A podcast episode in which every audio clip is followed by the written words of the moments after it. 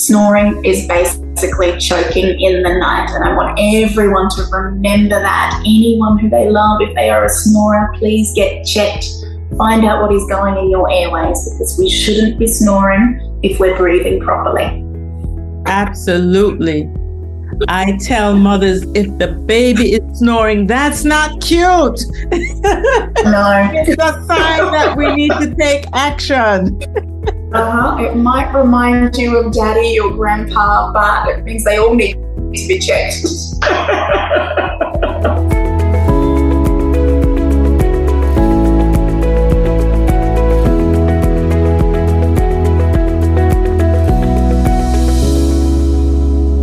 Welcome to another episode of The Irreplaceable Dental Assistant. And as usual, I have a fabulous guest for you today. Now, she's a citizen of the world because she's originally from Zimbabwe, living in Australia. I could be speaking of none other than Rosi Ngwenya. Hi, Rosi. How are you doing today? Oh, hi, Heather Dawn. I'm doing really, really well. And I'm so glad that we get to speak to each other like this about something that I love. So thank you for having me. Oh, it's my pleasure. Rosi, tell our visitors a little bit about you. Who are you? What do you bring to the world? Ah, well, I am a oral health therapist and I've been working for 12 years. Now, I'm not sure if that title is very familiar where you are, but it's a dual qualification between a hygienist and a dental therapist. So that means I see a lot of children, which I just love. And I've always been so interested in the function of the mouth, so I've done a lot of training and certification in orofacial myology, breathing analyst, behavior, and um, I've also done some thumb sucking training as well. So anything that has to do with the function of the mouth, that is what sets my soul alight. So I've really enjoyed incorporating that kind of work into my practice over the past eight years. Does your company have a name starting with mouth by any chance? Yes, I have a little business called Mouthology, and it is really a term that I've made up, but it is the combination of breathing, muscles, and teeth. And I call it Mouthology, and I like to do everything within that realm. ah, breathing. That sounds interesting. Rosi, what is the best way for a person to breathe? I love that question question. It is just my favorite question because I get to put my breathing behavior analyst hat on and I get to say through your nose. It always needs to be through your nose. It's just the most important thing, and that's what I tell my patients every single day. And you know what? Noses were designed specifically for that purpose. They do it better than anything else in the body. And so when we use our us to breathe, we're getting the best kind of oxygen, we're helping our jaws form, we're oxygenating the blood, we're developing better, and we're resting well. And that's why nose breathing is just so important, especially at night. Mm. So, yeah. So, so Rosi, what are the advantages of nose breathing versus mouth breathing? Mm. In my role, we talk a lot about the differences between breathing through the nose and breathing through the mouth. And in my practice every single day, we're always assessing breathing. We might be assessing different habits that might be interfering with proper breathing. We learn breathing control techniques. And we often refer to specialists if we need to do that as well, just so we can get the kids breathing better.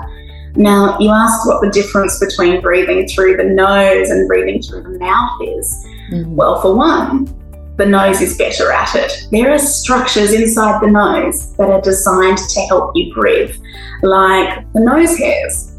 All those little hairs, they catch all the bacteria, they get all the harmful germs and pathogens, and they stop them from entering your body. That's what keeps you safe and stops you from getting sick.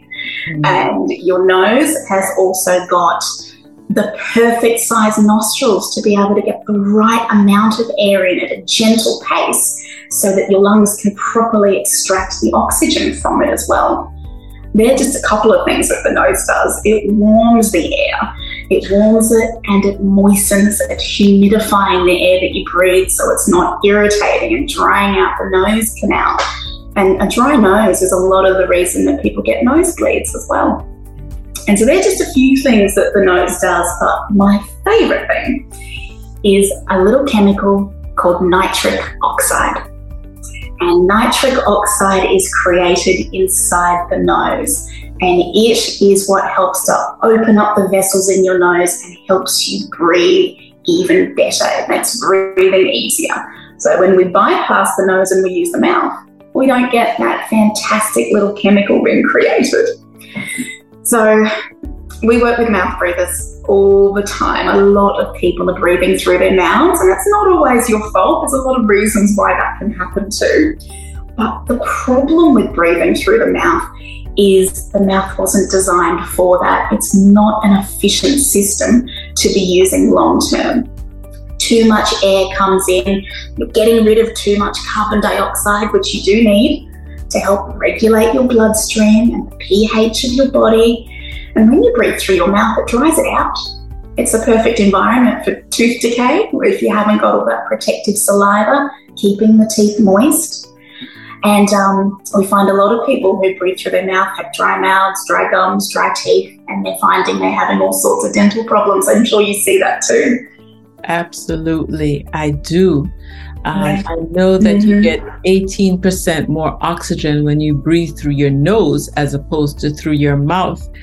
And um, absolutely, you know, y- you didn't mention it, but I'm, I'm pretty sure that it would be beneficial for our guests to know that breathing through the mouth can actually change the shape of your face.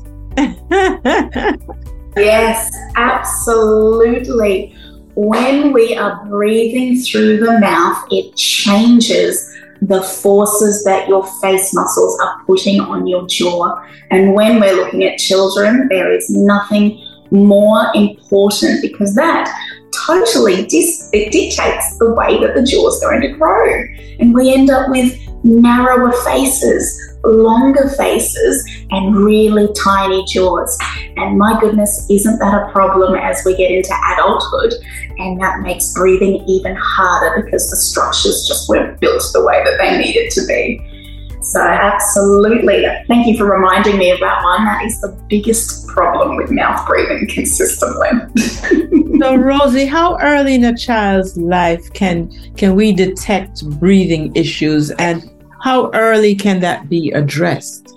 Well, you can detect a breathing issue in anyone at any age. We can even see it in babies. And breathing through the nose can be difficult for a lot of people. It really, really can. And there's so many different reasons for it as well. It could be like we talked about the shape of the jaw. If it didn't grow the way it needs to, breathing's going to be more challenging. I always say that your breathing system is like a two story house. Yeah. The mouth is the bottom floor, the nose is the top floor, and your throat is the backyard. and the roof of your mouth is the floor of the nose. If it's all small and narrow in there, there isn't enough room to be able to breathe properly. And then there's allergies, dust, gluten, dairy, your environment, pets all sorts of things that are causing inflammation, big tonsils, the list goes on. So there'll be a lot of different reasons why someone can't breathe through their nose properly. But if you see anyone who is breathing through their mouth habitually, we really know that something is going on in the airway and we need to investigate. And you ask how early we can find that out. Well, you can see it really early, but in my practice, I tend to mostly see it at ages three to six. And I do think that's because that's when people are coming in for their first checkup, usually. And as a side note, I do think people should come in much earlier than that. I love to see kids from one year old, and um, but it's much better if we can see them earlier But three to five is typically where kids are having their very first dental experience. And that's when we really get to talk about the way that they're breathing. And you know what? Parents and carers are usually pretty aware. Um, they know when their kids are breathing through their mouths, and often they'll be the ones to bring that up. But it's only when we have our, um, our consultations and we really get into how that breathing might be affecting the child, and you can see light bulbs going off in parents' brains, and they're seeing all these connections that they didn't even know were related to breathing. And most importantly, breathing while the kids are sleeping. Yes. We always screen for sleep disordered breathing. Yes, yes, absolutely. So, yeah. what should an ideal breathing pattern look like? What if I were a parent and I was concerned, what should I look for to know that my child is breathing properly? Oh, that's a great question. And I love that proper breathing is the same for everyone for babies, toddlers, for kids, for adults, for the elderly. We all should be breathing in the same way. We should be breathing silently, still, and slowly. The three S's silent, still, and slow. Silent breathing means it's coming in and out of the nose so softly and quietly that you can't even feel it or hear it. If you can hear any whistling or resistance, something's going on. And still, best kind of breathing. Nothing should really be moving on your upper body at all. Shoulders should stay really still. Chest shouldn't be rising and falling. In fact, the only thing that does move is your diaphragm. When we're breathing properly and engaging our lungs properly, we'll just notice a really gentle rise and fall coming from the diaphragm. You'll see that belly breathing and in and out motion, really subtle and really, really soft. So that is how we should be breathing. Ideally, it should be through the nose, lips together, still, silent, and soft. SSS. SSS. so, as a dental assistant, what role do you mm. think I could play in helping patients to identify and treat breathing challenges? That's a fantastic question. As you know, and I don't have to tell anyone, dental assistants are such a key part of the dental team. Absolutely. My goodness, I don't know where I'd be without my fantastic assistant, and I tell her every day. Um, she often knows what I need before I even need it. She's part mind reader, part octopus. I agree 110%. but a dental assistant can play a really great role in breathing particular and the most important part is normalizing talking about breathing and talking about sleep. Every single appointment with every single patient. Once you start normalizing having those conversations my goodness so many more conversations are going to open up and you realize that a lot of people and a lot of children especially are having a problem with this so I love to involve the dental assistants in screening our patients for sleep disordered breathing. Sleep disordered breathing is a condition that children will have where their body actually thinks that it's choking during their sleep. And it raises their blood pressure, it raises their heart rate, their brain is having these arousals when they should be resting, and it's a real problem. And to find out whether someone has got sleep disordered breathing, we usually refer a child to an ear, nose, and throat specialist for their diagnosis. But the screening and asking the right questions, that's done at the dental clinic. And a lot of the times, it'll be a dental assistant that has the most time to talk to the patients True. about those things. It's conversation. So, asking questions about the quality of sleep. The signs of sleep disordered breathing are snoring, child should not be snoring. If they're snoring, there's a problem. Drooling, grinding their teeth and making that sound while they're sleeping. Restlessness during the night, breakdancing in their sleep and the covers are flying everywhere. Sweating, tossing the head back to get as much air in as they can, sleep talking, sleepwalking, bedwetting. A lot of these things are all related to the quality of the breathing while they're sleeping. And it can have some real consequences for that child, like concentration. They might struggle with learning at school or getting tired during the day. Big mood changes. You know, they're up for one minute and then they're down the next, waking up grumpy, night terrors, finding that they don't want to get out of bed in the morning. They need a bit of extra shaking and waking and come on, get out of bed. They're our kids just aren't getting the quality, even if they're getting the hours. And yes. these are all little red flags that a child might have sleep disordered breathing. So they're things that a DA can talk to parents about, probe a little further. If you just ask, How's your breathing? How's your sleeping? I guarantee you your patients will say, Fine. but when you ask, when you ask and you probe a little bit deeper and you ask specific questions, they'll start to realize that there actually may be a problem and maybe things aren't as fine as they originally thought. And a DA is great for having those conversations with the kids. And another thing DAs are awesome at is being the eyes and ears of the room. Yes. They can see things when we're focused inside the mouth. Often we've got our goggly glasses on and we're really focused on what we're doing, but they can see what's going on in the room. They can assess how the child is sitting. If their mouth is hanging open, maybe they're doing the fingered nose wipe that might yeah. indicate there's an allergy sort, they're things that a dental assistant will be able to scan for and see, often before the clinician sees them too. True.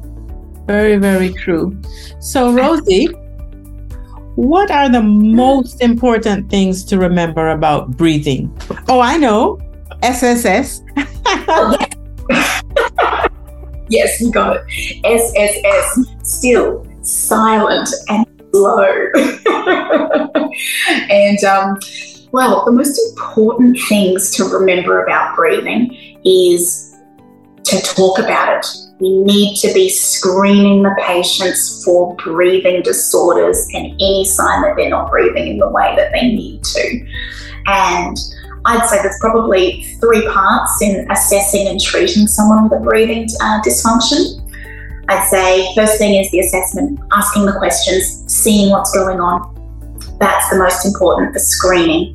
And then, secondly, is clearing the airway. Once we've identified that there is a problem, now we have to do something about it. We need to get that child breathing better. Now, most of the time, that will be in ear, nose, and throat specialist that will do that. They might have to remove tonsils or adenoids or something else in the nose to make way. But sometimes it's expanding. Maybe it's an orthodontic team making the jaw bigger so that there's more space to breathe. Mm-hmm. Or an allergist specialist to getting on top of the allergies and reducing inflammation. Maybe it's dietary. So finding a way to clear the airways. And then the third part is muscle retraining. Yes. mm-hmm. And I know you've got a great orofacial myologist that you work with too, because the muscle training is so important. If you've been a mouth breather all of your life, even though the airways might be cleared out, you've had your tonsils taken out, you're not going to miraculously start nasal breathing overnight. Absolutely. You have to change the habit. Yeah. Mm-hmm. So they're the three parts assessment, clear out the airways, and then retrain the muscle habit. I would underscore that last thing because oftentimes, once the tonsils and adenoids are removed, a lot of people mm-hmm. assume, well, that's it. Mm-hmm. But you're so right. If I've never breathed through my nose before and somebody doesn't show me how, I may be stuck. You know, I, I've seen this um, example, Rosi when the elephant is a mm. baby, they tie the elephant to this pole. And that elephant is so sensitized to the resistance from the pole that it can grow 10 times its size. And you attach it to that pole, which we know wouldn't be able to hold the elephant. But the mindset is, I'm stuck here. It's the same way if we don't train our brains to realize this is the way to do it, creating an environment without showing us how to use it sometimes causes blocks far more than you could imagine. So, yeah, it's going the extra mile. Absolutely. Absolutely. I think my guests have learned so much from you today, Miss Zimbabwe oh, in Australia, speaking to us in Jamaica and the world. I always yes, isn't that incredible? It is incredible how the world is so much smaller, you know? And the truth is, it is. You're where you're speaking to me from is so far away, but we're all doing the same thing. people are people no matter where you find them in the world, right?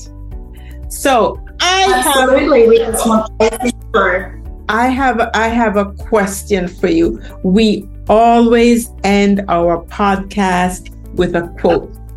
Do you have a special quote to share with us?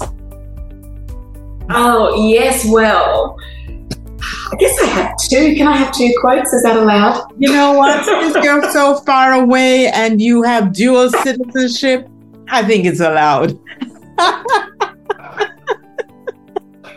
I I have a quote that I, I just love, and I try to think about this every day, and it's ask a question and be a fool for just five minutes but don't ask a question and remain a fool forever. And wow. I think it is so apt to always think that knowledge is power and to learn is such a privilege. And I've learned so much from you, Heather Dawn, absolutely. I know that your dental assistants are learning so much through your courses. And there's always something that we can learn from someone else. We don't have to have all the answers. We just have to be open and honest and ask more questions. So true. There's lots to learn. All right, I love number one. Let's see if number two can live up to number one. Because number one is all already up at the top. Let's see. well, number two is easy. It's really just about breathing, and this is a quote of my own. It is snoring is basically choking in the night, and I want everyone to remember that. Anyone who they love, if they are a snorer, please get checked find out what is going in your airways because we shouldn't be snoring if we're breathing properly. Absolutely. I tell mothers if the baby is snoring, that's not cute. no. it's a sign that we need to take action. Uh-huh. It might remind you of daddy or grandpa, but it means they all need to be checked. Rosi, this has been so delightful. Can you promise to come back and share with us at another time? I would love that, Heather Dawn. That would be so wonderful to come and speak to your group and your community about all the things that I absolutely adore when it comes to Mouthology. well, let me tell you something. We learned a lot today. And the bonus is usually people say, Oh my word, you have such a lovely accent. So I get to say to you, on top of learning what you had to say, we were just drenched in this beautiful accent. thank you. Thank you very much. And I didn't say any little Aussie slang either. Maybe next time you'll have to teach us some one or two. You know what I mean? Only if you teach me something too. okay, we'll we'll we'll decide that the next time you'll bring one, I'll bring one. Perfect.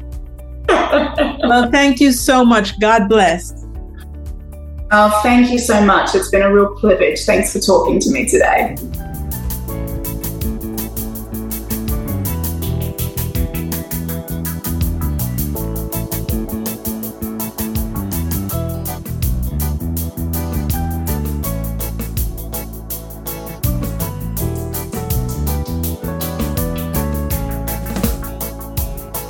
Oh my goodness, Rosi dropped so many pearls today. Remember, proper breathing is silent. You just see that person inhaling and exhaling, but you're not hearing any sound. And it's still, you shouldn't see any shoulders moving up and down. It's really just the diaphragm that moves up and down. You see that stomach moving in and out. And it should be slow, okay? My dental assistants, aka the mind readers, the octopuses who have several hands doing everything all at the same time, you play a great role in assisting in the screening of children who might have sleep disordered breathing. Okay? Remember, snoring, drooling, restlessness, sleepwalking, sleep talking, bedwetting are all possible symptoms of sleep disordered breathing. And you, dental assistants, can be the eyes and ears in the room, observing things that the hygienist and the dentist don't necessarily see because we're drilling down to see specifics in the oral cavity. But you're observing posture and habits and everything that may give us clues that this child or this adult is having issues with breathing. And so, how do we tackle unhealthy breathing? Screening, clearing the airway, and retraining the muscles. Those are the three things that must happen for us to go from unhealthy to healthy breathing. Hey, don't remain a fool forever. Ask a question. Now, this conversation was so interesting. You can't keep it to yourself, so share, like, subscribe, and remember life is better when we live, learn, and grow together. Blessings.